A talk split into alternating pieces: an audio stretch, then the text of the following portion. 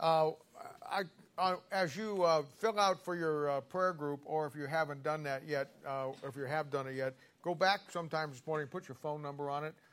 That's the only way they can contact you to let you know information. And so if you would do that, I forgot to tell you to do that this morning. That would that would help us out.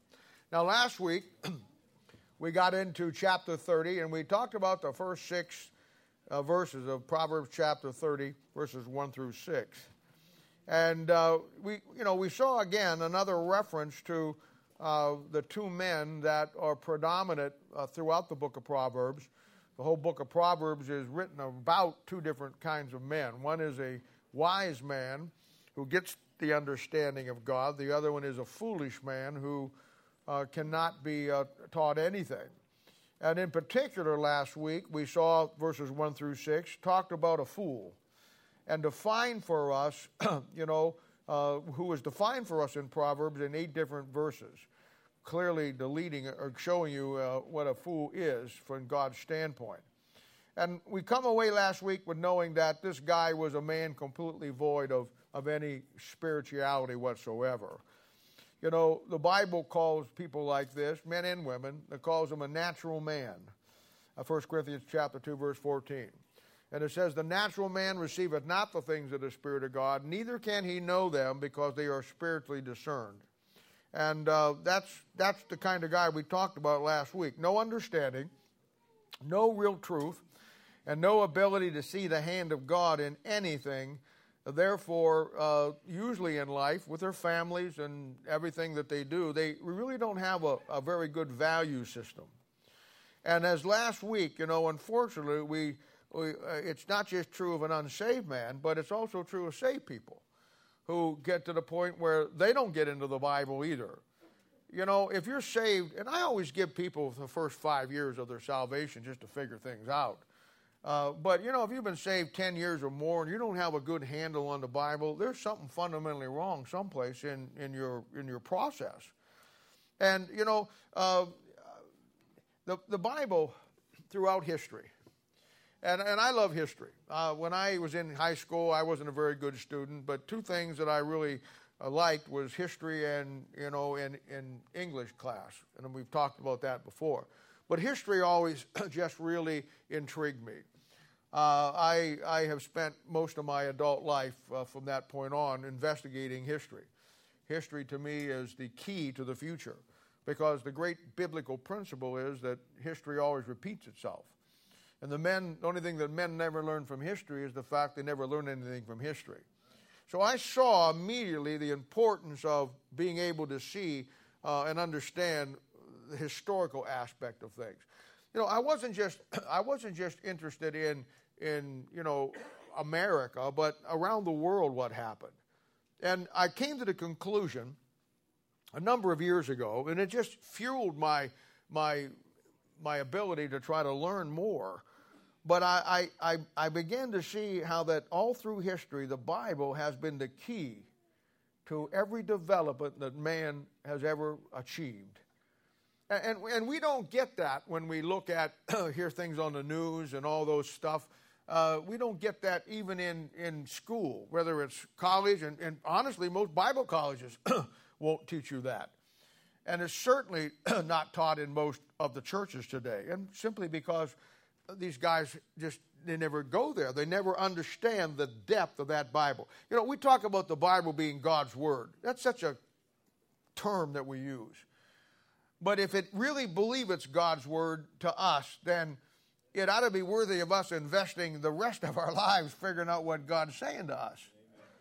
I mean, you know, if God actually, he wouldn't do this, but if God came down and spoke to someone like he did with Moses and met before them and told them all those things, that person would be going around the world telling everybody what God told them.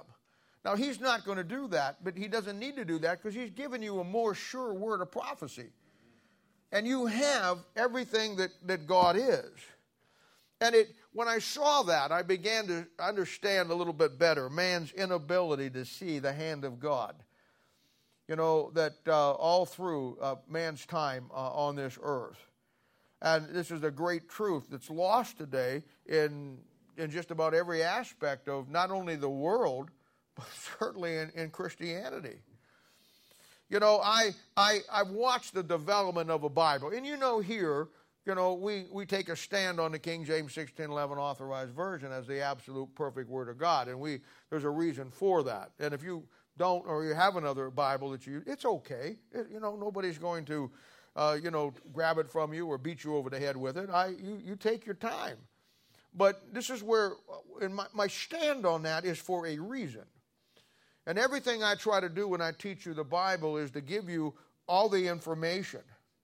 But you know, you see the importance of the Bible going back to the development uh, of, of the European continent. It's incredible.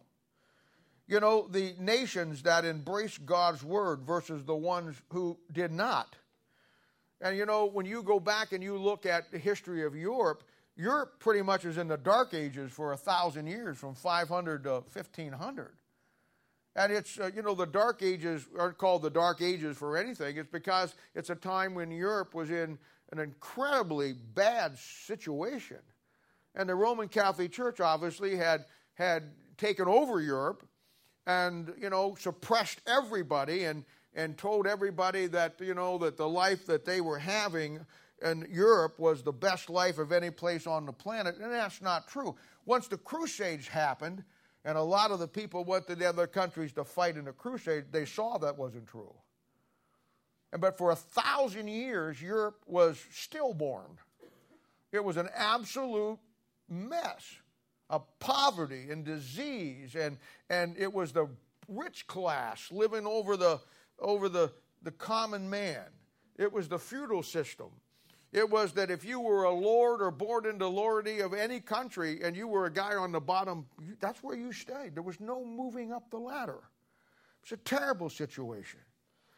But then we began to see around 14, 1500, the light started coming on in Europe. It, it's so prominent in history in, in secular schools and secular thought of Europe during this period of time. It's called the, refer, it's called the the Renaissance period.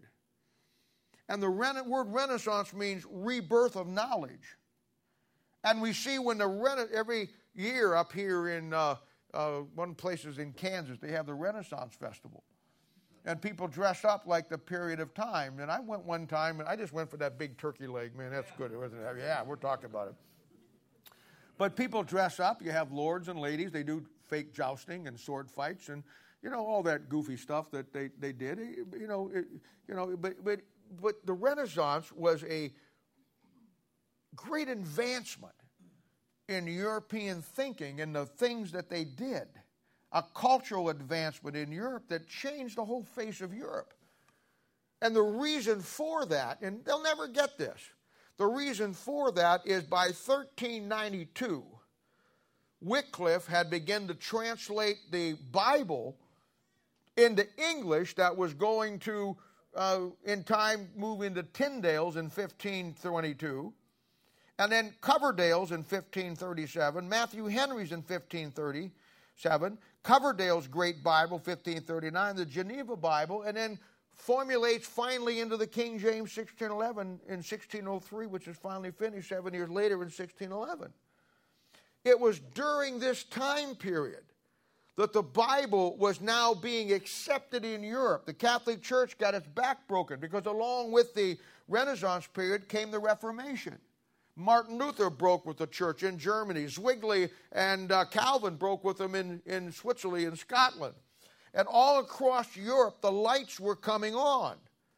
But the lights were coming on because the darkness had taken away, and now the Bible was beginning to be established in Europe. And the lights came on, and the greatest period of time in the history of man's advancement took place, not because of, of, of the idea that, that man just woke up one morning and decided, let's make something new.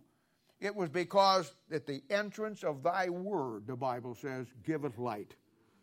And the lights began to come on in, the, in Europe, and you see it. You see in the hand of God in everything. Back in 1500, there was two great seafaring nations. One of them was Spain, Roman Catholic, and of course the other one was England, uh, which was basically uh, uh, Bible believers, Protestants, if you want to use the term.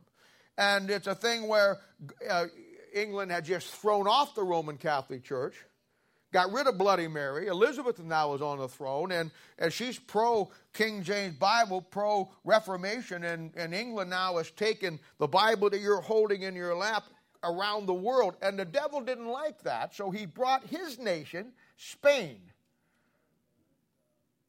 And under Spain, he's going to come down and he's going to bring England back under a, a Roman Catholic rule. So Philip of Spain sends a great Spanish armada over to England to try to, to, to, to defeat him. And England doesn't have a navy. She doesn't have anywhere compared to what the Spain has. But that's okay when you study history. You know why? Because she had a Bible. And in 1588, as the big Spanish Armada sailed into uh, the uh, coming into England in the English Channel, God whipped up a typhoon and sank the whole Spanish fleet. It's incredible what you learn in history. Uh, we, we see God's hand in, this, in the discovery and the relevance of America, in the development of America. Every October 12th, we celebrate Columbus Day. Columbus Day is pretty much a joke. Columbus never set foot in America. A, a better thing would be Vikings Day. They were here long before Columbus ever showed up. There's a bill in Congress right now in the Senate to get rid of Columbus Day and rename that day after Mother Cabrini, who is a Roman Catholic nun who started the Queen of Heaven orphanage in Denver, and they want to replace him with her, which that's just the way it goes. But in 1492, Columbus sailed the ocean blue and wound up discovering America as we are told. And of course, who sees the hand of God in that? First of all, he never touched American shore. He landed in a little Bahama, Bahama, banana Bahama Republic down there in uh, off the Bahama Islands. But it's an interesting thing because when you look at the hand of God in the scheme of things with God, we begin to see that God had a purpose for America. He was going to save America for the, the pilgrims when they came over and establish this country away from Europe, away from the church state religions, where a man could teach the Bible and preach the Bible and teach his family without somebody knocking his door down at 3 o'clock in the morning. He was saving America for that. But oh, Ferdinand of Spain, here again. The Roman Catholic Church wanted to, wanted to control everything in the known world so all of the great explorers are Roman Catholic. And he sends at, with Isabel, his wife, she liked him, and she said, Give him a ship and give him the provisions, and he goes. And he goes, and if you study his life, it's an interesting thing. He's sailing and sailing and sailing, and the crew is close to mutiny. They've got of water, they're out of food, they're in bad shape. And he's about ready to to lose his whole thing. And then he sees on one morning, he sees some land birds, land based birds, flying in that direction, and he sets case and follows them. And you know what? If you look at the course that he was on, he would have hit America in just about a week. But God sent those birds and sent him down into Central and South America, and everywhere he landed from that point on became Roman Catholic. God preserved America. Incredible. It's incredible. God saved America for what he wanted to do. And, and, and, people cannot see the hand of God in any of that. We, we see it in the development of music in Europe. You know, from 1100 to 1400, music was basically non existent. It was called the Baroque period. And it's where music really found its fundamentals, the harmonics and everything that was going on. But there's no great composers during that time. No, no, no. It's not till we get into the 1500s to the 1700s when the King James Bible is being laid out across the world that music in Europe is so influenced by everything that's happening on. It's called the golden age of music, the classical period. Guys like Bach and guys like Handel and guys like Haydn or Haydn and Mozart, and it's all of their songs, all of their all of their music is man expressing his love for God. Why? Because the Bible's now hit Europe. Reformation has taken place. The Renaissance period is now in full swing. And boy, the influence of that Bible across a nation, across the continent, was unbelievable. And people look at that and can't even see the hand of God in it if they even think God had a hand in it. And the moment we move into the 1700s and past that into the 1900s, we move into what is called the Romantic period. And it's during this time in Europe that the Bible begins to lose its influence. And now the great mind of the German rationalists, the great humanist minds began to, Kant and Hegel and all those guys began to come up in Europe. And the Bible begins to lose its power in nations. So we see now called the Romantic period, and all the music that's written during this time will be guys, you know, like Beethoven and Schubert and Chopin and Mendelssohn. And now they're focusing on focusing not on man's love for God, but man's love for himself. And it just goes downhill from there. Excuse me a minute. Thank you. We can talk back and forth. And then it just goes downhill. The farther we get away from the Bible, the worse music gets. Then we move into what is called the natural period, which moves into the natural period. The modern period moved into the natural. And now we see man feeding his sexual, spiritual side to himself, the fleshly side. And this leads to the complete breakdown of music. You can watch as, as, as the spirit toward the Word of God in Europe and in America is at its best, everything is at its best. And as it declines, everything goes. Now, during the natural period, it, it's a complete breakdown. Now, all the songs have animal names. Now you do the foxtrot, the, the, bubber, the bunny hug, or bunny hop. I don't know. Now even the musical groups all take names. Now you got the Bats, the Buzzards, and the Beatles. You got Three Dog Night. Where do these names come from? They come from a natural man and his natural spirit that has rejected the Word of God. And when the Word of God impact is out of a country, you're in trouble. It ends with where we're at today the satanic groups who actually kill animals on stage. Uh, I mean, I mean, it's unbelievable. Uh, used to have a guy. Uh, I, I don't know where he's. Remember a guy by the name of Gallagher that used to kill fruit. Thousands of people would pay to go fill up an auditorium, and this guy'd get up here and with a big sledgehammer and crush melons and, and, and beat them. And, and people in the front row would have to wear raincoats, and they would just love getting splattered all over with fruit. One time in Wichita, Kansas, this is years ago. You know, Wichita, Kansas, the town too tough to die. Anyway, I was there and they had this, they had me down to preach at a big youth day. And they had an amusement park down there, um, and I don't remember the name of it, but it was, they must have had, what was it? What is it? Yeah, that's it. And they must have had 500 kids there from all these churches. And I'm getting ready to preach. And I, you know, and I'm, I'm already tired and cranky because I've been waiting all day to do this, and they're out there just dinking around doing all kinds of stuff. And so I'm ready to preach, and now they bring on this guy who's another youth pastor, and he's going to kill fruit like Gallagher does. And I, am sitting there. I got to preach, and these guys up there, and the kids are screaming and they're yelling, and he's smashing cantaloupes and smashing this, and it's splashing all over everybody. And everybody in that place is going nuts. And then when he's done, I mean, try to preach after that mess. When he's done, now Brother Bob's going to come and he's going to preach to you. I, I honest, this is what I did. I came up and I said, you know what? I said, I just stood here for no, no offense, brother, but I just stood here for the last 30 minutes of watching you guys just get all excited and scream and yell over somebody smashing fruit. Let's see how excited you're going to get now that I'm going to open up the living word of the living God and preach to you. And I said, you know what? 500 years ago, they were doing that kind of stuff to Christians. We're more sophisticated now. We just do it the fruit and vegetables, do it the fruits and vegetables. So I opened up your Bible and I said, I want to hear some excitement. There's no excitement. Nobody cares about the Bible today. It, it's just that simple. And you know, you see it in, in art.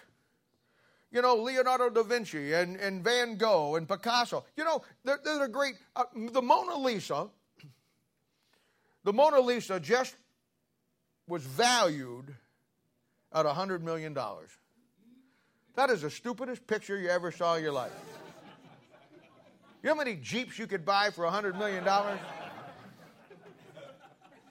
It's nuts. But you know who sets the value on those things. First of all, you know, the, the, the moral condition of any society. You ain't going to believe this just in time for my message. I was watching the news this week, and you know, Channel 9 goes and interviews different places.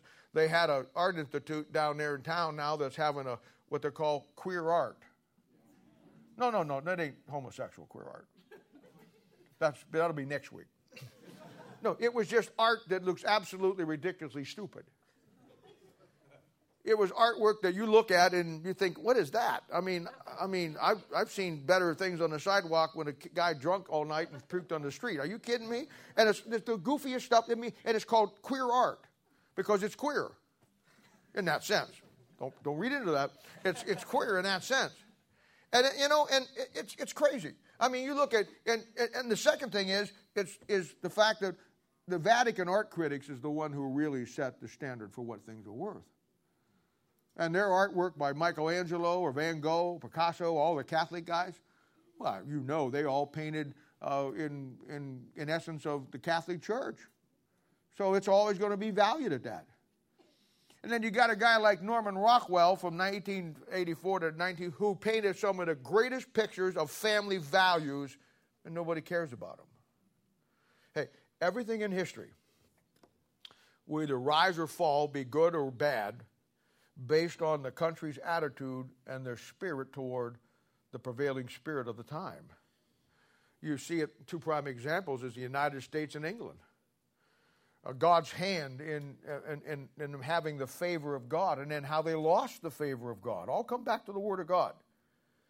Now, the natural man cannot see that. The you know the so he falls victim to the natural laws of sin and corruption. You know, in science, I mean, they can't get it either.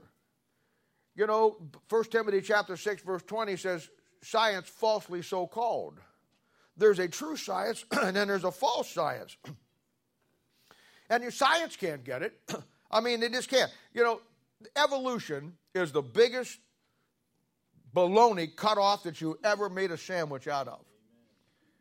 Uh, there isn't a there, if you got the facts down and pinned a scientist down, every scientist on this planet believes the first and second law of thermodynamics.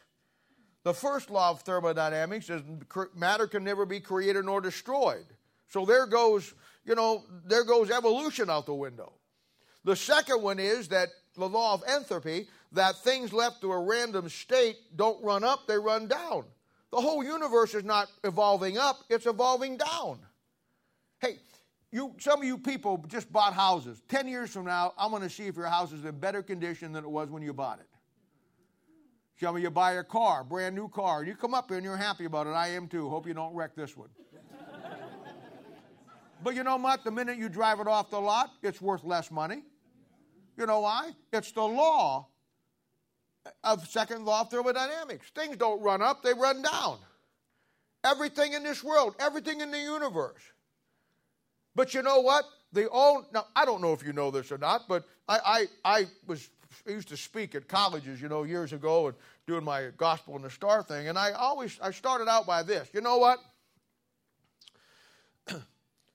I know what your professor teaches you, and I know what the school says, and they're kind enough to invite me in, and obviously I'm on the other side. I believe the Bible and God. And I said, but I want you to know something. Just keep this in mind, no matter who says what. We only got here by one of four ways. We either we either came from nothing, which is against the first law of thermodynamics and second law, or we came from here something that was already here, which is against the second law of thermodynamics, or the third alternative is God did it, or the fourth one is it ain't really here, and you just think it is.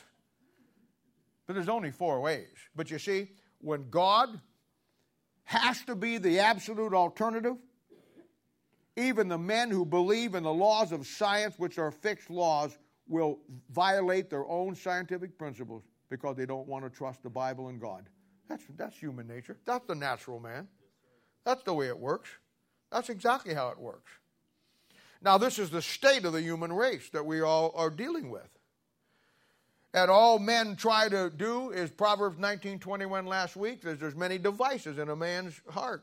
They keep coming up with ways to get around the Bible when they don't understand because they have no spiritual discernment that all down through the history of, of Europe and the history of the world in the Old Testament Israel, every nation that ever survived, every nation ever prospered is a nation that had the spirit toward the Word of God that was the right spirit, and when they lost it, where are they today? Where are the Babylonians? Where are the Persians? Where are the Greeks? Where are those great nations in the times of the Gentiles that ran the world but hated God? Where are they today? Now, let me tell you something. One of the greatest, truest lessons in life. In the Bible, there are seven absolute fundamental laws that this world runs by. Seven absolute laws. One of those laws is the law of human collapse. You find it illustrated in the book of Judges in chapter 21, verse 25. The book of Judges runs a course of about 225 years. Five times in those 225 years, God has to come down and inject himself into the nation of Israel to keep them from going any farther down into apostasy. And the law of human collapse is simply this, folks. If God does not keep injecting himself, and I like the word injecting, you know why? Because we all need a good injection because we got a disease. And that disease is terminal. And it's going to kill us all and put us in hell if you don't get saved. After you get saved, the Bible says you still have three infirmities and you need an injection daily, hourly, minutely, whatever the case may be. So I like the word injection. And it's a thing where if God does not keep injecting himself into you and me, into Christianity, into nations, that law of human collapse takes over and they go into apostasy. And the end result is Judges 21 25. There was no king in Israel, and every man did what was right in his own eyes. You see it. Genesis chapter 1, 2, and 3. God had a plan. God put that plan together. It was a beautiful plan. It was a perfect plan. It was a plan without any flaws. And in chapter 3, man messes it up. Man completely scraps it. he completely puts it on the junk pile. And you know what? Now man enters into that downward spiral because of the law of human collapse. And you know what God did? God injected himself back into man in a guy named Noah. And then a little bit later on, a guy by the name of Abraham. and then as time went on, God brought it to the nation of Israel, and God injected himself into the whole world through a nation of people that he called out that said, You want me and you want to have everything that I am, that's where you got to be. And what happened? In 606 BC, Israel had went into apostasy. She too had rejected the word of God. She too had become the natural man in the mindset that God, she had got into everything else out there except God. And what happens in 606 BC with Nebuchadnezzar and a little bit earlier, 721 or so, with, with the Sennacherib, king of Assyria, she goes into captivity, never, never, never to be any force again. and the times of the Gentiles roll in. Now, you know what the times of the Gentiles are. It's a time when God is not doing anything. Man is running the earth through Babylon, then Persia, then the Greeks, and then finally Rome. And, and what does God do as this thing spirals down into depravity? And all those nations are gone today. I'll tell you what he did. God again injected himself into this world at the first coming of Christ to fix man's problem by sending us his son. And how did that work out? We killed him and we crucified him. Now the world again is thrown into the darkness. The Roman Catholic Church comes up on the rise, and we see the Dark Ages come in.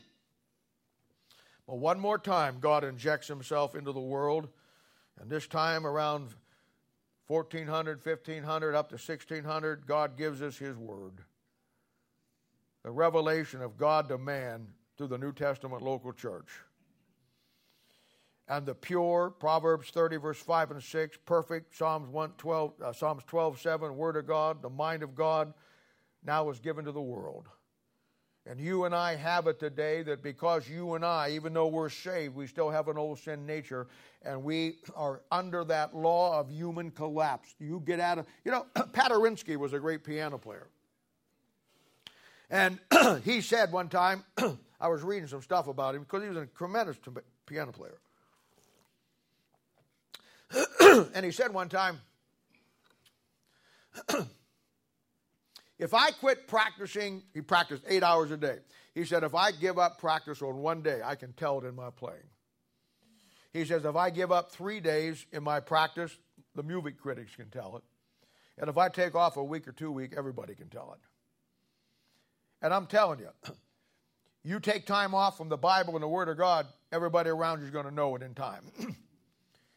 we have to keep injecting ourselves with the Word of God. Every day of your life. Every day of your life, you need to have that infusion of the Word of God. And, you know, Christianity, the world can't see any of that today.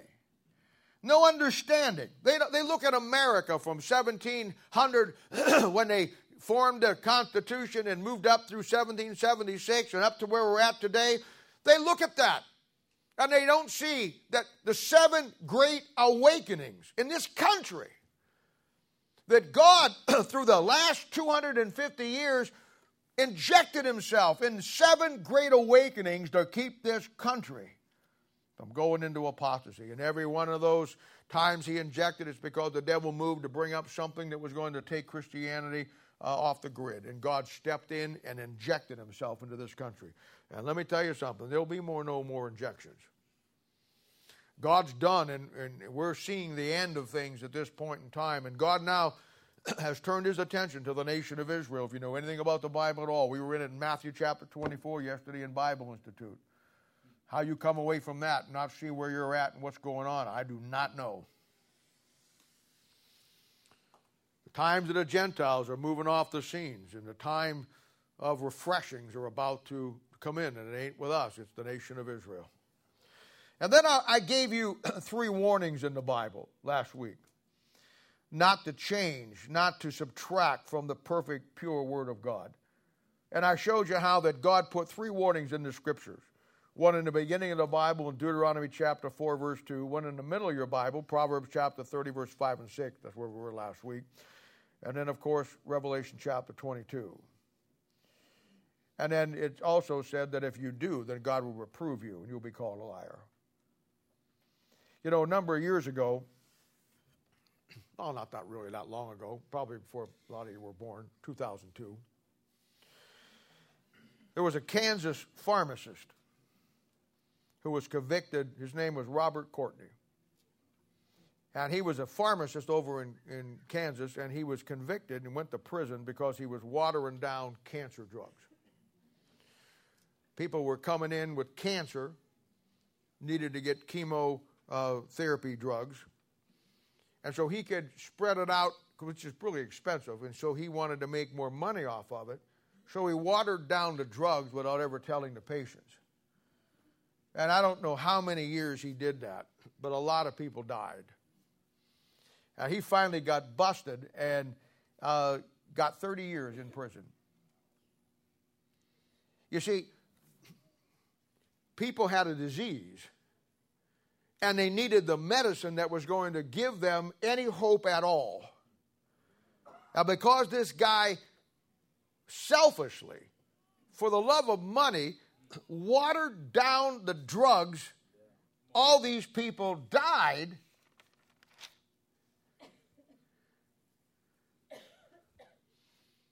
No, that's exactly what's happened in New Testament Christianity today. We have a disease, folks. Bible calls it an infirmity. It's a spiritual disease, and it's terminal. Three in particular found in Romans 8:26, Romans uh, 6:19, and Psalm 77:10. We don't have time to preach it, but that's a good message if you want to preach it sometime.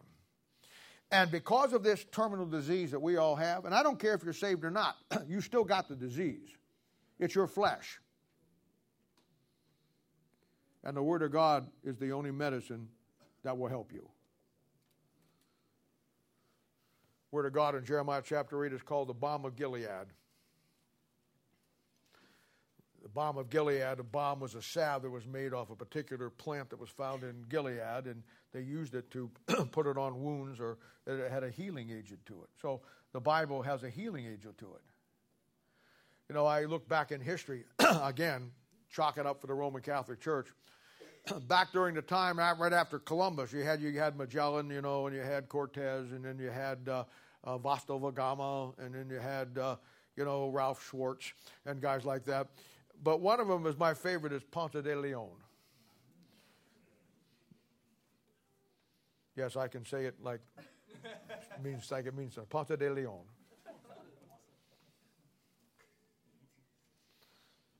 And that poor guy tramped around Florida in the swamps.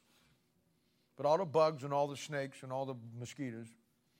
And he was looking for the fountain of youth. Somebody told him that there was a fountain, that if you went to it and you drank from it, that you'd live forever. Now, he got some wrong information from his church. At least here, I'll give you the right information. You have the fountain of youth and the water of life right here. Now you drink of this and you'll never die. But old Ponce de Leon, he tromped through the swamps and the Floridas down there, you know, looking for. Too bad he didn't get the Pensacola, Florida. He could have got straightened out. That was a joke, by the way. Word of God is the greatest medicine for our diseases. You know that? You know why we got a lot of midget Christians? Yeah, midget Christians.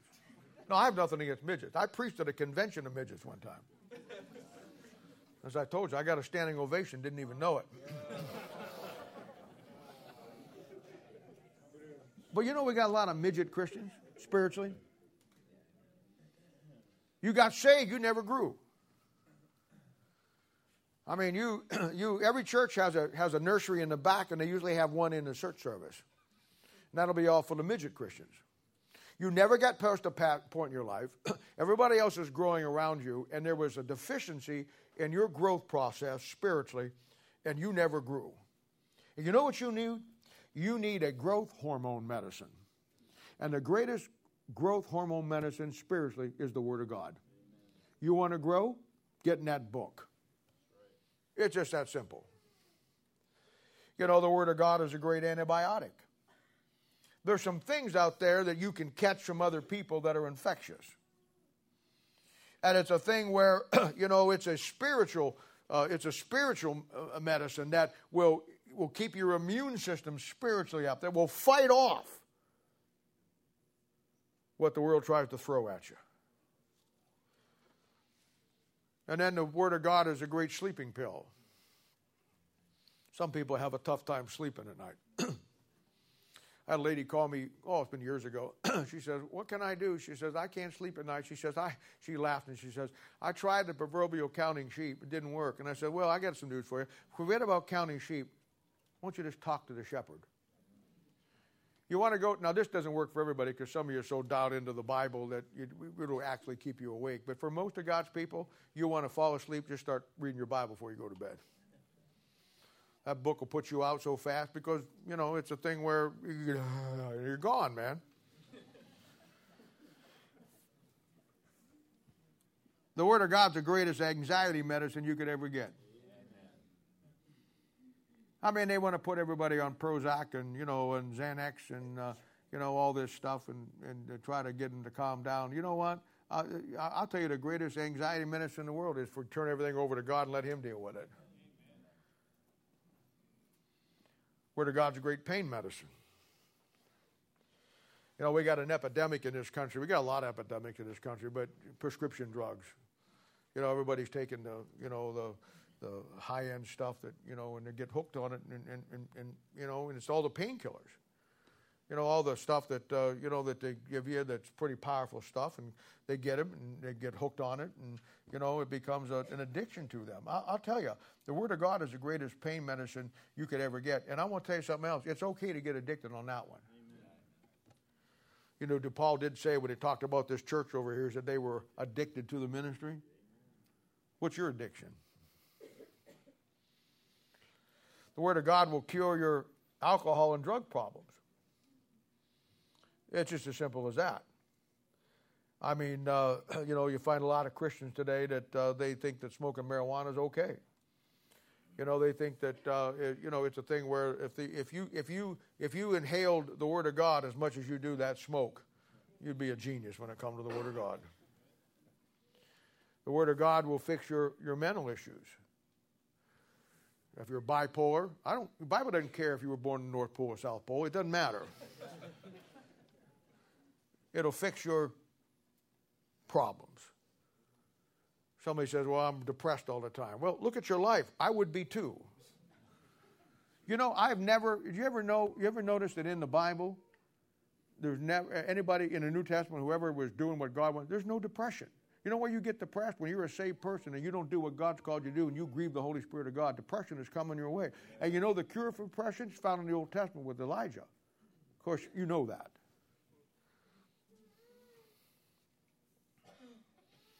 And I'll tell you something else the Word of God will be the greatest heart medicine you ever need.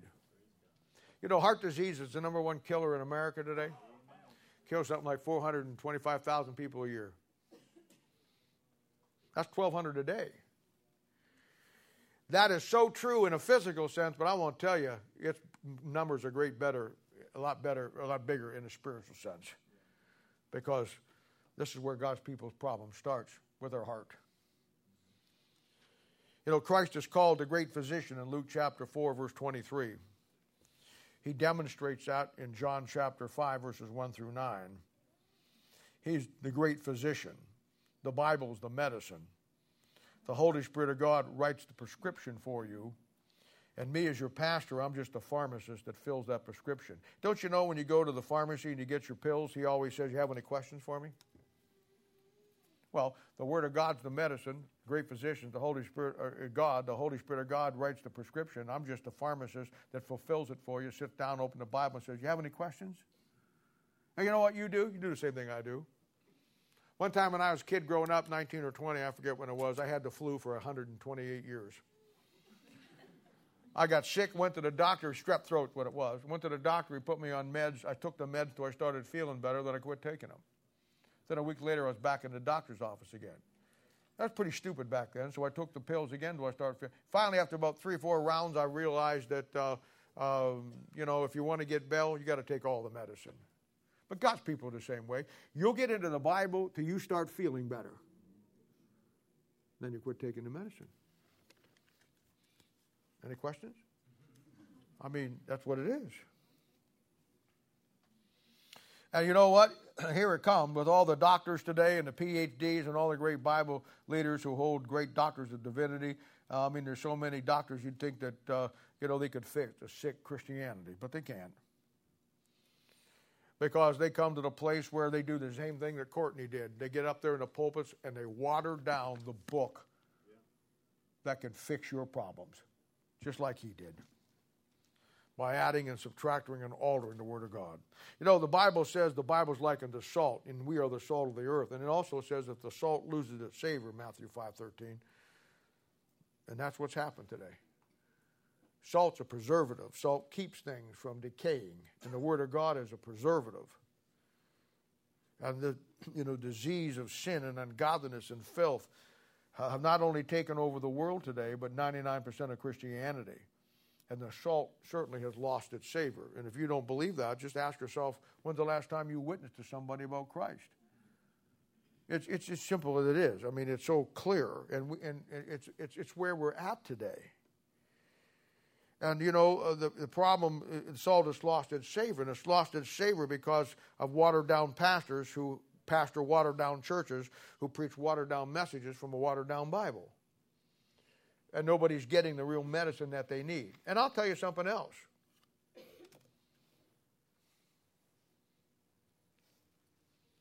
Most medicine that does you the best tastes terrible.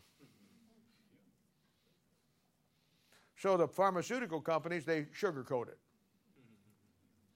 They put a little coating around it. You can't taste it till you get it down, and then it dissolves in your stomach. But it doesn't matter by then because your stomach can't taste anything. Do you ever accidentally take a pill and bite into it? Terrible. I mean, it lasts for hours. I mean, you have to eat everything to try to get it out of your mouth. And it's a thing where the medicine that does that, you, you, get, you get a bad disease and they give you one of those Z packs or they give you some, some antibiotics and you just chew them down. You're more man than I ever am. But that's so true of life. It's true Christianity. The real medicine that's going to do you the best not only will not always taste the best. Amen. But do you want to fix it or do you want to just go on the way you are? Because I'm a pharmacist. I got the medicine. God will give you the prescription. But I ain't sugarcoating the medicine. If I got to taste it, you got to taste it. Now, today, that was just the introduction. We're doing pretty good today. it kind of goes together today. We're going to move on in chapter 30, and we're going to develop it around last week and today. That's why I gave you a little in depth uh, review because we want to look at this thing, and it's a great chapter. Look at chapter 30, verses 7, 8, and 9. Here's what he says Two things have I required of thee, deny me them not before I die. Remove far from me vanity and lies. Give me neither poverty nor riches. Feed me with food convenient for me. Lest I be full and deny thee and say, Who is the Lord? Or lest I be poor and steal and take the name of my God in vain. Father, we thank you and praise you for Jesus today. Thank you for what we've heard. Pray you'll uh, weld it together, Lord, with what we're about to say. And we'll be uh, give you the honor and the glory. In Jesus' name, and sake we ask it. Amen. Now, verse 7 says, Two things have I required of thee, deny me them not before I die. Now, our guy here, and this will be Agur from last week, we saw, who talked about the first six he continues on here and he asks for two things from God before he dies. And I think they're two of the most incredible, interesting things that you're ever going to do, and certainly the two things we ought to be asking God for. Now, let me say this. Last week, I showed you one aspect how this guy is a picture of somebody who claims to have no knowledge or understanding of God or his son. And I showed you that that's the case of so many people. But there's another aspect to it. And he, he's a picture of the world system. There's no question about that. And God's or God's people who reject truth, uh, and therefore they get none. we saw that last week. But there's something else here I want you to see. The second thing that he's a picture of, he'll also represent the right attitude of heart of any child of God, any pastor, any teacher who believes the Bible is the outer word of, word of God. And that is, you always take the position that you don't know anything. A child over there in Mark chapter 10, verse 15, Jesus said, Except you come to me as a little child, you have no part of me. When it comes to your learning about God, the dumber you are, the better off you are. Um, we, you know, we had to sell T-shirts back in the back that say "dumb as a rock" because that's what it takes to really get anywhere with God. You see, it's not your aptitude that determines your altitude with God, but rather your attitude. And that attitude has to be Lord, I don't know anything. I'm as dumb as a stump. I'm not only, I'm so dumb I don't know anything, I don't suspect anything. And you totally, completely rely on God with a childlike simplicity, a childlike faith, a childlike trust, and believing like any child believes in his innocence without trying to show God how smart you are, without spending years and years and years in in institutions that only show you and teach you, and when you come out, you got to go back to just being a little child. If you can develop that attitude of God, you know, and we saw Solomon do that last week, or, or we talked about it in, in times past. We saw it in 1 Kings chapter 3 that you know Solomon, the great king of Israel, the number one guy in the place, come before God and he says, "Lord, I'm a little child. I, am so stupid, Lord, I don't know when to go in and go out. He said, Lord, I, I need you in everything. And all that he asked for is what you and I should ask for once we understand that the rest of your life, I don't care how old you get, when it comes to God, you're just a child. And you never come to the place that you think you're smarter than God. You never come to the place that you think you're smarter than anybody else out there that teaches the Bible. A lot of guys do that. And it's a thing where, you know what? We're all just students and we're all little kids. And we all have to just follow what God says. And there's no room in Christianity for, for guys who think that they're so smart that they hold anything over the common man in the Bible. I'm a child. I don't know how to go out or come in. And then he says, Give me like a child. He says, I'm your servant. He wasn't the king. He was, but he wasn't when it come to God. He was a child and he was a servant. How do you look at yourself as you do the ministry for God? He says, All I want is an understanding heart. But he didn't even want that for himself. He says, This is the great people that you've allowed me to be the king over. And I need a heart to discern right from wrong for them. Wow. Nothing for himself. You know what he wanted? He just wanted the truth. That's all he wanted. He wanted the truth. And what follows here in these two things that this guy asked for in Proverbs will be an incredible picture of what you and I as Christians should, should really want from God. Verse 8 says, Remove far from me vanity and lies. Now, that's the first thing he wants out of his life is the system, worldly or Christian, that will be all about vanity and lies. He says, Move it far from me, Lord. Just give me the truth. I, don't want all the fluff. I don't want all the pop and circumstance. I don't want all the breakdancing on the stage. I don't want all the lights and all the smoke and all the flashing. I just want the truth. Now, I'll make it easy for you here based on last week in verses 5 and 6. You know, uh, that's every church and every pastor and every Christian who adds and takes from the Word of God. And, uh, and uh, you know, the Bible says that God reproves them and calls them a liar. The book of Ecclesiastes will show us that, uh, you know, man will come up with 30 or 40 different devices to try to get around the Word of God. They're all listed for you. And you'll see it in the political system. The political system will be, you know, politicians talking about taking care of the people, but uh, they're only going to take care of themselves. I mean, uh, Washington is completely broken. Washington is worse than a broken clock. A broken clock right twice a day. They're not. Washington is worse than a blind squirrel. Even a blind squirrel can find a nut every once in a while. They can't find anything. Now, we're all facing this I told you yesterday in Institute, we're all facing this virus coming up here that they're telling you not to worry about. Let me tell you something. Sometimes you better get it down. I said yesterday, God in the Bible, if you know your Bible, judges apostasy two ways once with other nations and two with plagues. This country's went way too long throwing God out. And that's just the way it's going to go. Scariest thing is not the disease. The scariest thing that Washington's going to be in charge of fixing it. They can't even handle the Veterans Administration. Medicare. You kidding me? I agree with what President Reagan said years and years ago when he said the most terrible words that you'll ever hear is, Hi, I'm from the federal government. I'm here to help. We're in a mess. So the political system will tell you what they think you want to hear to get elected and do whatever they want to do and forget all about you. But you know what? Christianity is the same way. They talk about taking care of God's people, but in truth, they have nothing to do with them. Why, most of these big mega churches, you couldn't get the pastor's private phone number if your life depended on it. You got to go through his personal secretary, Martin Bormann, who will get you in when she sees it and she controls access. You can't just call him up and say, hey, preacher, I got a problem. Hey, can I meet you this week? Oh, no, no, no. You got to go through a structured system because it's a self serving system. They don't care about your problem at that moment in time. They care about not being disturbed when you're eating dinner or they're doing this or they're doing that. It's completely built on a world system. You see it in Revelation chapter 18 where it talks about, it's talking about Rome there, but it's, it's so true of Christianity. 18 verses 12 through 13. They list, all, they list 27 things that are in the order of importance. And you know what the first one is? Gold. You know what the second one is? Silver. You know what the third one is? Precious stone. You know what the fourth one is? Pearls. And then it goes down through wood and brass and iron and, and you know what the last thing that they care about is? Souls of men. That'll be the first thing you care about.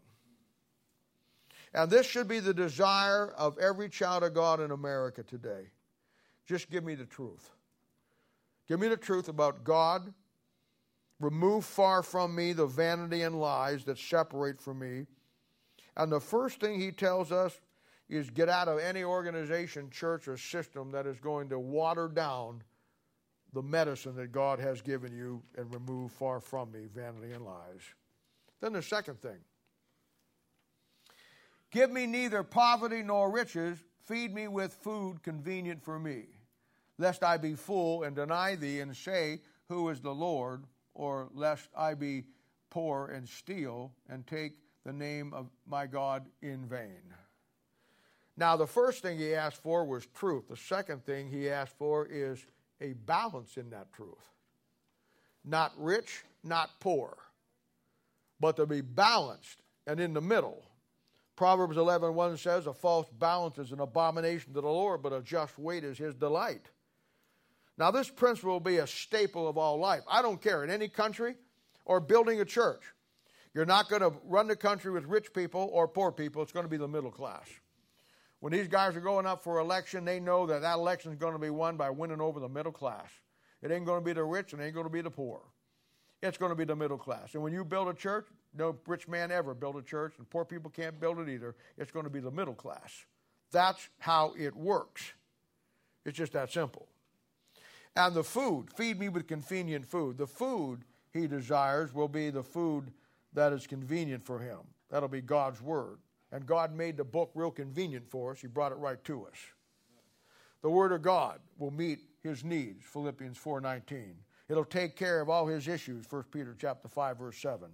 And give him uh, that balance of 1 Timothy 6 6 that godliness with contentment is great gain. It'll give him the contentment in the balance. And without a doubt, keeping that balance will be the hardest thing that we'll ever do.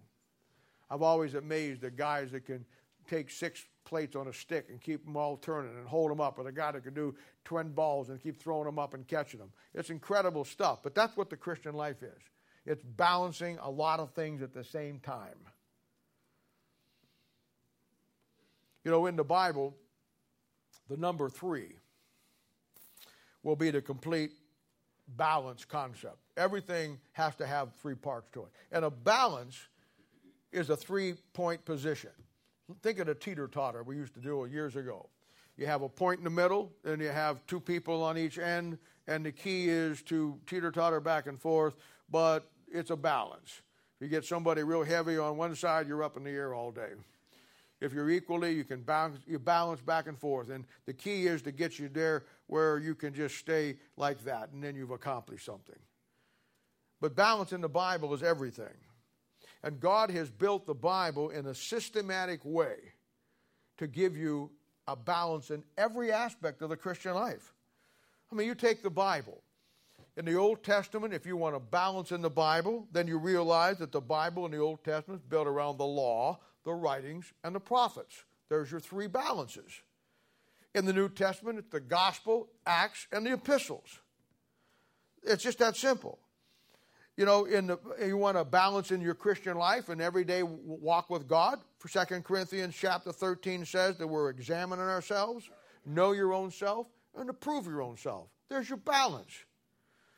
You know, 1 Timothy chapter 4, verse 13 says, give attendance. You want to balance in what you do with the Bible? It says, read the Word of God, exhort the Word of God, and know the Word of God. That's the balance. You, you read it, you put it out, and you learn the doctrine. That's the balance.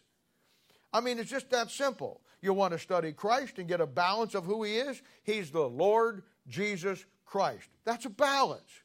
If you just study one of those, you'll never get the whole balance of Him. He, he holds three offices priest, prophet, and king. That's the balance. He's called the Son of Man, Son of God, the Son of David. That's a balance.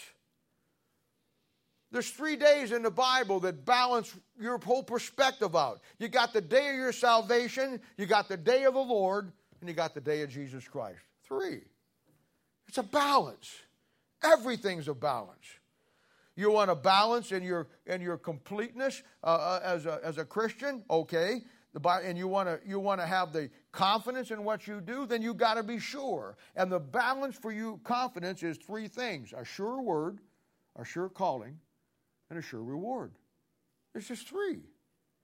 A couple of weeks ago, I gave you Joshua chapter 1 on courage courage to believe the book, courage to obey the book, courage to rest in the book. There's three. Now, when you got saved, you want to be a balance in your life as far as your salvation. The Bible, when you got saved, changed you in three ways it changed the inner man, which will change the outer man, which ultimately changed the end of man. It's a balance. The Christian life is inward, Godward, outward. That's the balance. You want to study the Holy Spirit of God? You study Him in three ways. You study His work, you study the person, and you study the indwelling. That's the balance. I've told you a thousand times the Bible has three applications historical, inspirational, doctrinal. That's the balance of it. I've told you before the Bible was written to three people groups. You want the balance? It's written to the Jew, the Gentiles, and the church. There's three states of the Christian after you get saved, and all of these form the balance. It's the you're saved, you're sealed, and you're separated. When you are complete and you're saved, you, you have a body, soul, and spirit. That's your balance. When you get saved and you start to grow in the Word of God, the balanced Christian life, when the Bible will get into your life, you'll get rooted in it, you'll get built up in it, and you'll get established by it. That's your balance. In the book of Proverbs, we've seen it as we come through. It'll give you the balance, it'll give you knowledge, it'll give you wisdom, and it'll give you understanding. And a healthy Christian will have a balance in three areas of their life. They'll have a healthy spiritual life, a healthy physical life, and a healthy mental life. Balance. And in the ministry, the child of God to be balanced should be three things. He should be faithful in the ministry, he should be fearless in the ministry, and he should be fervent in the ministry. There it is. Just a balance. And the balanced Christian life and relationship with God and His Word will be based on the balance of just three areas. And I've given it to you many, many times faith, fact, and feeling.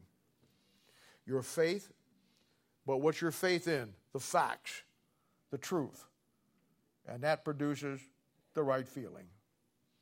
Now, I could go on all day. I mean, those are great little devotions if you ever want to use them in softball or volleyball, but they're great sermons you can develop them too. But I could take you through all day long with those after time because the Christian life, the Bible, and everything about it comes back to a balance. So this guy wants just two things, and so should every one of us today. Number one, he wants truth. He wants away from the vanity and lies, and he wants just the truth of God's word. And then he wants a solid balance in that truth. And every Christian in this room this morning and every Christian in the world today should want the same two things away from the vanity and lies, and a solid, good biblical balance in our lives that keeps us where God wants us to be. Well, we'll hold up there and uh, we'll be dismissed here in just a second. If you're going to help Danny and Jamie move, make